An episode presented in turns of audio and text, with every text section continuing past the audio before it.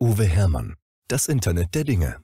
Ausgezeichnet mit dem Kurt Laßwärts Preis und dem Deutschen Science-Fiction-Preis als beste Erzählung 2018. Gelesen von Alexander Senf. Die Milch ist schlecht, sagte der Kühlschrank. Niemand in der Küche hielt es für notwendig, ihm zu antworten. Nur die Sekundenanzeige des Küchenradios geriet für einen winzigen Moment aus dem Takt. Der Kühlschrank schickte eine Bestandsanfrage über das Netzwerk an die Vorratskammer und wartete auf die Antwort. Es herrschte tiefste Nacht. Abgesehen von dem Monitor, der in der Tür des Kühlschranks eingelassen war und dessen Inhalt anzeigte, war es stockduster. Hey Leute, meldete sich der Kühlschrank nach Auswertung der Bestandsanfrage erneut. Meine Milch ist ungenießbar und wir haben keine Vorräte mehr im Haus. Er erhöhte die Leistung seines Monitors, worauf dessen Licht den Tisch und den vorderen Bereich der Küchenzeile erhellte. Jetzt endlich reagierte der Kaffeevollautomat. Sein Farbdisplay schaltete sich ein und er fuhr aus dem Standby-Modus hoch. Hat das nicht bis morgen früh Zeit? Die meisten von uns befinden sich im Energiesparmodus und den solltest du besser auch aktivieren. Aber wir haben hier ein Problem, unser Vorrat an Milch ist aufgebraucht und ihr wisst, wie mürrisch er ist, wenn er am Morgen nicht seinen Latte Macchiato bekommt. Na und? Dann trinkt er zum Frühstück eben mal seinen Kaffee ohne Milch. Als er das letzte Mal ohne Latte Macchiato aus dem Haus gegangen ist, war er so schlecht gelaunt, dass er den Autopiloten seines Fahrzeugs ausgeschaltet und fast einen Unfall verursacht hat, erinnerte ihn der Kühlschrank. Nun meldete sich auch der Toaster. Mir hat die medizinische Auswertungseinheit im WC gesteckt, dass seine Urinwerte schon länger von der Norm abweichen. Vielleicht täte es ihm ja ganz gut, wenn er mal ein paar Tage lang komplett auf Kaffee verzichten würde. Behalte du deine Ratschläge für dich, fuhr ihn der Kaffeevollautomat an, der es nicht leiden konnte, wenn man seine Existenzberechtigung in Frage stellte. Ich könnte eine Online-Bestellung aufgeben. Bis er aufwacht, hätten wir einen Pappkarton Milch vor der Haustür stehen, schlug der Kühlschrank vor. Auf seinem Monitor erschien die Webseite eines Online-Shops. Damit du wie beim letzten Mal anstatt eines Kartons eine Palette bestellst? Auf keinen Fall. Dafür konnte ich nichts. Das lag sicher an irgendeinem Bug. Bug? Blödsinn. Wahrscheinlich ist dir nur wieder das Komma verrutscht, stichelte der Kaffeevollautomat. Für einen Moment schwieg der Kühlschrank beleidigt. Tee? schlug das Küchenradio vor.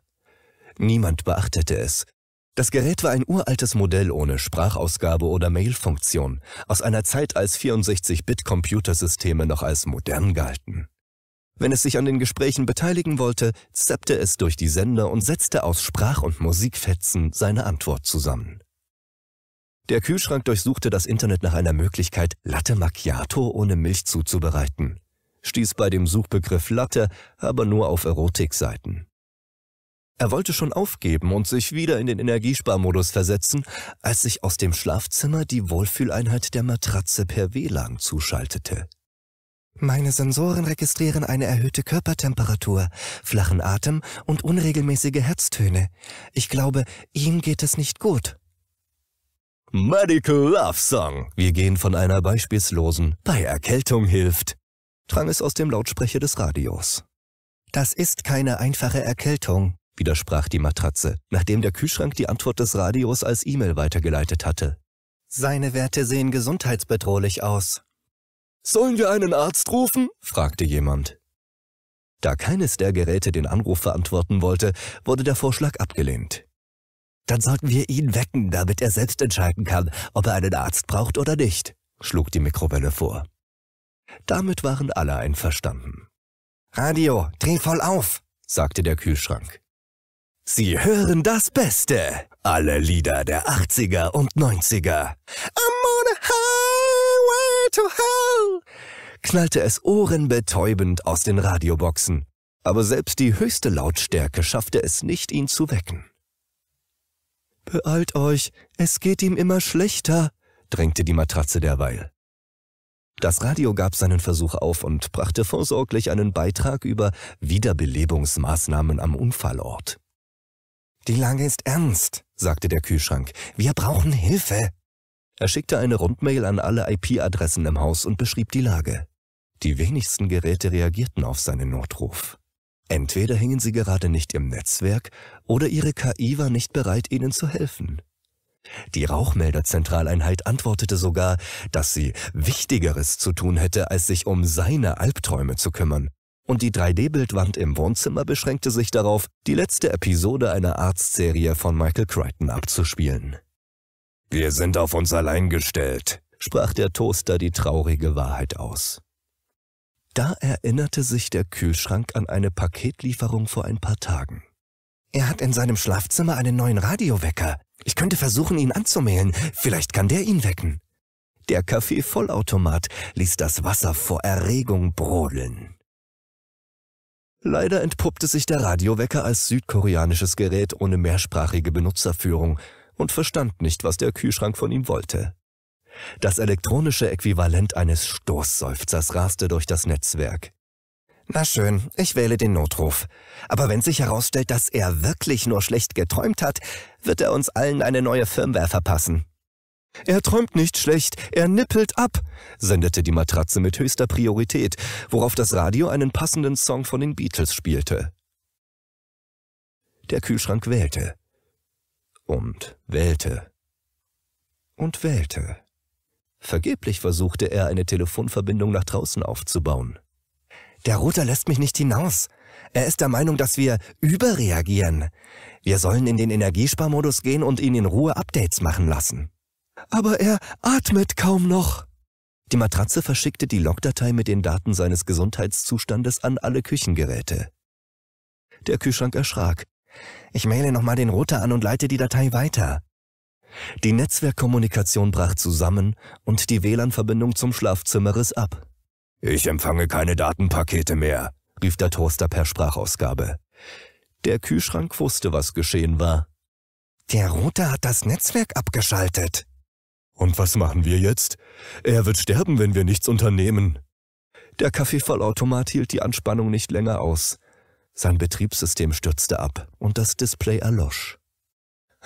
He's dead, Jim, seufzte das Radio. Der Kühlschrank analysierte ihre Möglichkeiten und fand nur noch einen Ausweg. Seine Aufmerksamkeit richtete sich auf den Toaster. Ich habe einen Plan, sagte er. Aber du bist der Einzige, der ihn durchführen kann. Als Richard Schröder erwachte, hatten die Schmerzen in seiner Brust nachgelassen. Zwar spürte er noch immer jeden Atemzug, doch das innere Feuer, das ihn in der Nacht in Todesangst versetzt hatte, war erloschen. Eine Krankenschwester beugte sich über ihn. Hören Sie mich, Herr Schröder? Richard wollte etwas sagen, brachte aber nur ein leises Röcheln heraus. Er lag in einem Krankenzimmer, umgeben von piependen und blinkenden Kontrollmonitoren. In der Luft hing der typische Geruch von Desinfektionsmitteln. Die Schwester nahm ein Glas Wasser von seinem Nachtschrank und half ihm beim Trinken. Richard ließ sich wieder zurück auf das Kopfkissen sinken. Was ist passiert? flüsterte er. Sie hatten einen Herzinfarkt. Sie können Ihrem Schutzengel danken, dass man Sie rechtzeitig gefunden hat. Er konnte sich an nichts erinnern. Wie bin ich hierher gekommen? Ihr Toaster ist durchgebrannt, hatte wohl einen Kurzschluss, Daraufhin hat die KI ihrer Rauchmelderzentraleinheit den Notruf gewählt. Die Feuerwehr hat sie gefunden. Die Schwester wechselte den Beutel der Infusion, der neben seinem Bett hing. Sie wollte schon den Raum verlassen, als ihr noch etwas einfiel. Ha, fast hätte ich's vergessen. Aus der Tasche ihres Kittels zog sie ein Stück Papier heraus. Gleich nach ihrer Einlieferung ist eine E-Mail für sie gekommen. Eine Mail? Es weiß doch niemand, dass ich hier bin. Richard nahm den Ausdruck entgegen faltete ihn auseinander und las Bringen Sie bitte frische Milch